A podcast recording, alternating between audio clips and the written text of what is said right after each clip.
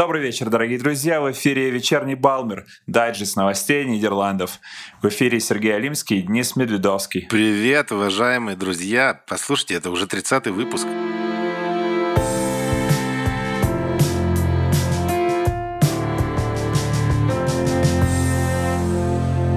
Вечерний Балмер. В понедельник, 3 мая, Европейская комиссия анонсировала предложение для стран-членов ЕС ослабить запрет на въезд из стран вне ЕС.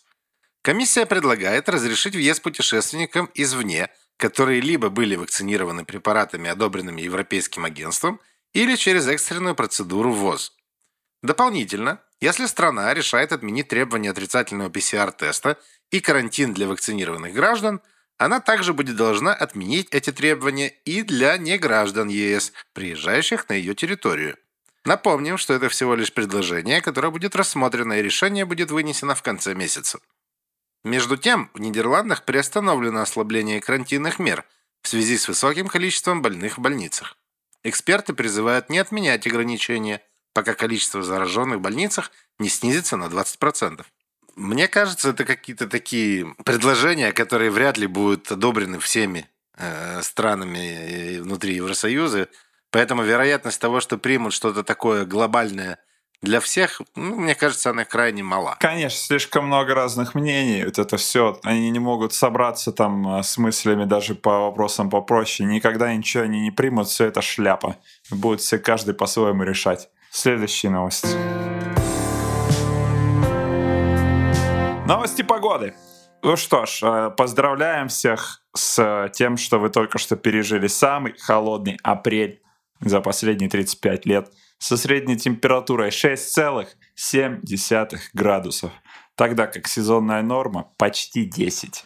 А в Элде из провинции Дренте мороз случился 18 раз. Но рекорд 1917 года в 20 морозных апрельских ночей побит не был, к счастью.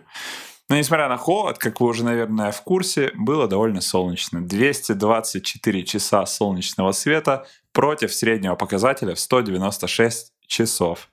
Погода будет относительно холодной до конца недели, а в воскресенье наступит потепление и станет сразу все хорошо, и держать ноги в тепле сразу станет легче, с чем мы вас также поздравляем. Слушай, у меня к тебе вопрос. А, вот то, что мороз в Дренте случался, имеется в виду, что температура опускалась ниже нуля? Ага. А это днем было? Нет. Вот ночью уже всегда холоднее. А днем было? Днем морозы. Ну, мне просто вот интересно, насколько хреновый апрель-то на самом деле. Ну, то есть, э, средняя температура, она же в основном из-за экстремумов падает, правильно? Ну, либо из-за того, что она просто все время стабильно низкая. В общем, мне кажется, что именно в Дренте там просто холодно постоянно, и все. Приезжайте к нам в Норд-Холланд. Слушай, ну действительно, это же насколько это важно, раз мы все равно дома-то сидим. Я вообще не знаю, какая там погода на улице. Я там не особо много времени не нахожусь. Местная политическая партия за животных беспокоится о благосостоянии животных в связи с падением двух коров в воду с экспериментальной плавучей фермы в порту Роттердама. Партия бойкотирует плавучую ферму с момента ее создания в 2019 году, когда этот эксперимент сделал заголовки по всему миру как первая плавучая ферма в городе. Проект нацелен на экологичность, перерабатывая отходы животных на месте и являясь примером городского сельского хозяйства, которое могло бы производить больше продуктов питания в городах будущего. Но вторая, упавшая в воду на День короля корова, стала последней каплей терпения местной партии борцов за права животных. Представители партии утверждают, что коровам не место в воде и что эксперимент представляет собой жалкое зрелище и сумасшествие. Они пытались добиться отмены разрешения на эксплуатацию фермы – но не получили большинства голосов в Совете города. Владельцы фермы, в свою очередь, заявляют, что падение коров в воду не редкость и на обычных фермерских участках, что, мне кажется, вполне логичным. Партия бор- борцов э, за права животных, они просто им больше делать нечего особо и все. Ну, то есть они ищут кейсы Ну, бутылконосых дельфинов уже отправили в Китай, и, ну, у них э, образовалось... В общем, бездельники они, и поэтому нападают на э, потенциально интересные проекты. На инноваторов. Люди роттердамские, они-то думают о чем? Скоро вот это глобальное потепление, все дела, уровень мира, мирового океана повысится, и плавучим фермам там придется всем фермам стать плавучими, в том числе и другим а, предприятиям. Вот они думают, как кормить население. Тут предлагаю посмотреть фильм «Водный мир» с Кевином Костнером какого-то там 95-го года. А я за будущее и за плавучие фермы. А коровы, как я выяснил, по результату исследования в связи с этой новости, они плавают довольно неплохо, как и э, любые другие животные профессионалы. Коровы по виду деятельности, и они им необходимо уметь плавать. У них много обязанностей. Мясо, молоко, телята кормить. Веселиться на первый день весны. Не проплывешь, не проживешь. Городской совет Амстердама продолжает штамповать запреты. На очереди реклама метро, а именно реклама дизельных машин и дешевых авиаперелетов. Таким образом, город планирует бороться с использованием ископаемого топлива. Например, КЛМ все еще сможет рекламировать авиаперелеты, но не за 20 евро. Эксперты из рекламной компании CS Media уже посчитали, что запрет затронет около 10% всей рекламы на станциях метро. Вот скажи мне, Сергей, в чем практический смысл вот этого запрета? Зачем вообще заниматься такими делами? Если ты хочешь как-то э, поощрить э, граждан пользоваться электротранспортом, а, либо наоборот, э, чтобы они не пользовались там, не знаю, дизельным топливом и прочим. Но можно же вводить какие-то интересные решения, которые побудят владельцев старых машин, например, поменять их на новые, субсидировать как-то, еще что-то. Нет, давайте запретим рекламу. Такое впечатление, что это какая-то таргетированная акция, которая по, по, по большому счету, ну, ну 10% рекламы. Ну хорошо, есть у нас 40 станций метро в Амстердаме. И, на, на, допустим, на четырех из них, грубо говоря, да, если 10% не будет показана реклама. Что это дает на самом деле, кроме шума? На самом деле, если подумать, если представить, э, например, аналог вот этого всего, это запрет рекламы табака. Есть исследования, которые показали, что из-за отсутствия рекламы сигарет потребление снижается. Ничего плохого в запрете рекламы это нету. Ну, плохого, наверное, нет, но, с другой стороны, мне кажется, эффективность таких мер, она довольно низкая. Ну, то есть, если бы действительно хотели э, быть, а не казаться, то можно было бы как-то чуть более глобально подойти к вопросу. А вообще, как ты думаешь, может быть, есть у этого еще какая-то другая сторона? Ну, то есть, не, дело не в том, что они борются за... Да, очень может быть. А какая? Почему их вообще это волнует? Ну, продавцы бензина могут выиграть, потому что дизельных машин, например, в Голландии очень много, чуть ли не половина. Если значительно сократить их часть, я не думаю, что все сразу кинутся покупать новые электрокары. Поэтому, ну, люди начнут перелезать на бензиновые, например, машины. Во-первых, Денис, продавцы бензина не знают, что такое метро. Давай начнем с этого. Ты, ты удивишься, они нанимают экспертов. А может, просто надоела реклама дешевых авиаперелетов, потому что она... Такой, да сколько можно уже смотреть на это? Все равно никуда не могу лететь, везде запреты на корону. Уберите это. Я когда увидел это, я вообще думал, что это из-за короны. Хотели, типа, забанить э, рекламу дешевых перелетов, потому что, ну, корона, зачем реклама? Хватит троллить. Да, зачем травить население?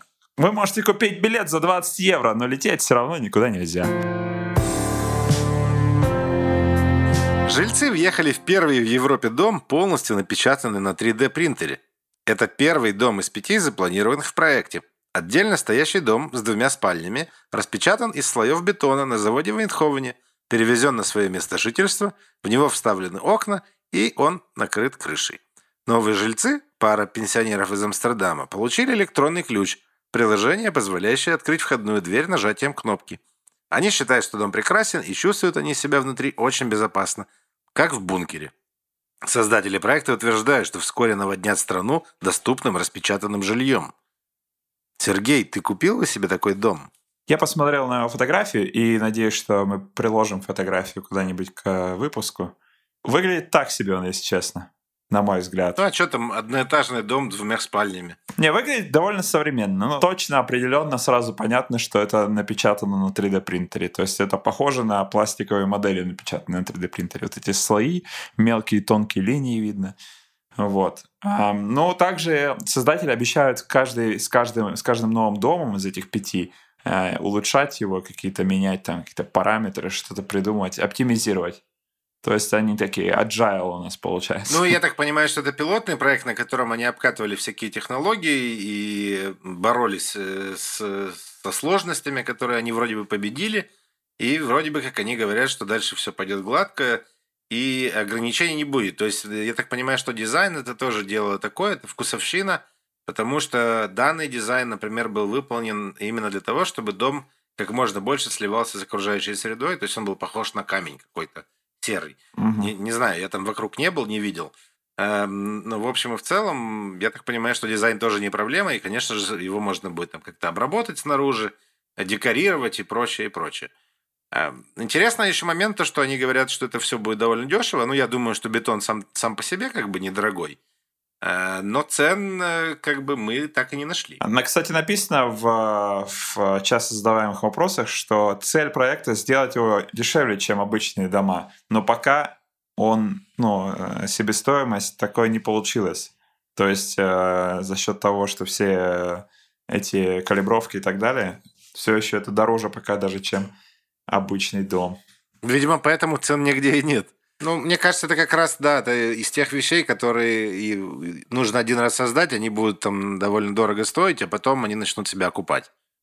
Ты же не будешь делать принтер под каждый дом. Ну, то есть, скорее всего, делать универсальный какой-то принтер. 3D, 3D дома – будущее каждой семьи. Такой, «Это, Дорогой, распечатай нам домик на выходные. Мгм.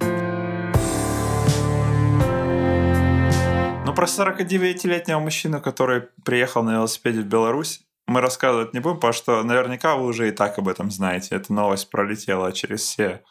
э, Да, стоит уточнить, что это был голландский мужчина. Кстати, помимо него еще шесть немцев пытались приехать в Беларусь. А мотивация оказалась связана с тем, что в Беларуси нет запретов никаких, связанных с коронавирусом. Ну да ладно. Об этом вы можете прочитать в любом э, медиа-агентстве на русском языке без проблем. Я думаю, что об этом не написал только ленивый. Более половины из 500 тысяч рабочих мигрантов в Нидерландах не зарегистрированы в муниципалитете страны, сообщает платформа журналистских расследований Investico. Помимо прочего, не могут зарегистрироваться они для вакцинации COVID-19, купить машину или записаться на социальное жилье. Каждый, кто находится в стране более 4 месяцев, по закону обязан зарегистрироваться по месту проживания. Однако многие из этих людей просто не в курсе. Без регистрации иностранные рабочие сталкиваются с опасностью потерять свою медицинскую страховку в случае потери работы. А недавно стало известно, что сотни тысяч рабочих мигрантов, проживающих в Нидерландах, не имеют права на вакцинацию, хотя многие из них платят взносы по обязательному медицинскому страхованию. Медицинские работники объяснили, что трудовые мигранты должны быть вакцинированы против вируса, особенно потому, что они часто живут в совместных жилищах и поэтому подвергаются более высокому риску заражения. Кстати, да, я знаю в округе несколько мест, где живут трудовые мигранты, и живут они вот как раз именно в таких условиях. Для них построен какой-то небольшой дом, в котором есть комнаты, там, не знаю, с количеством там 8, 10, 20 коек. И вот они все в одной этой комнате там живут и тусят. Меня вообще поражает то, что так много людей не зарегистрировано. Как такое вообще могло быть? Получается, что это не так уж и обязательно Ну, опять же, смотря для чего.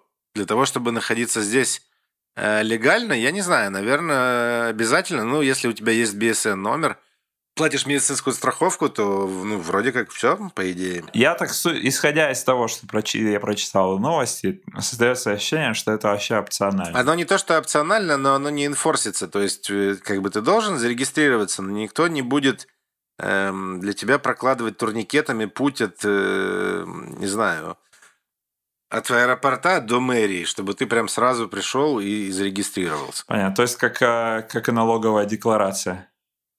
А ты знаешь вообще, как работает вообще вся эта история с налогами? Если не заполнил, заполняешь на следующий год. И до пяти лет можно не заполнять. Но если налоговая прислала письмо, подозревая, что ты что-то там сделал такое, что предполагает какие-то особые изменения в налоговых а, взносах, и ты на это письмо не отреагировал два или три раза, там такие дикие штрафы, что мама не горюй. Поэтому будьте бдительны, друзья. Не заставляйте налоговую работать. Да, и самое интересное, если вы не зарегистрировались в новом, в новом месте, то вам письмо-то никогда и не придет, возможно. Так что Но это не значит, что штрафов не будет. За последнее время процент обладателей антител увеличился с 21 до 32, согласно компании, занимающейся э, донорством. А за последнее время имеется в виду за последний месяц. А мне вот интересно, насколько репрезентативна эта выборка? То есть, ну это же только среди доноров? Да, я, я вот подумал, э, глядя на эту новость, среди доноров э, в основном молодое население, э, пусть оно и социально активное и так далее, то есть, возможно, они поддерживают коронавирусные меры и так далее. Но зато туда не попадают вакцинированные люди в основном. Угу. Ну, тогда, то есть, по, можно, в общем в целом сделать вывод, что количество обладателей антител увеличивается в стране. Ну, на этом у нас все. Дамы и господа, традиционно предлагаю вам подписываться на наш Telegram, Facebook, Twitter, все наши подкаст-платформы, Apple подкасты, Spotify и прочие, Google и так далее. Ставить лайки, комментировать. Спасибо за прослушивание и прекрасной вам недели. Не болейте, дорогие друзья. Пока. Хорошей недели.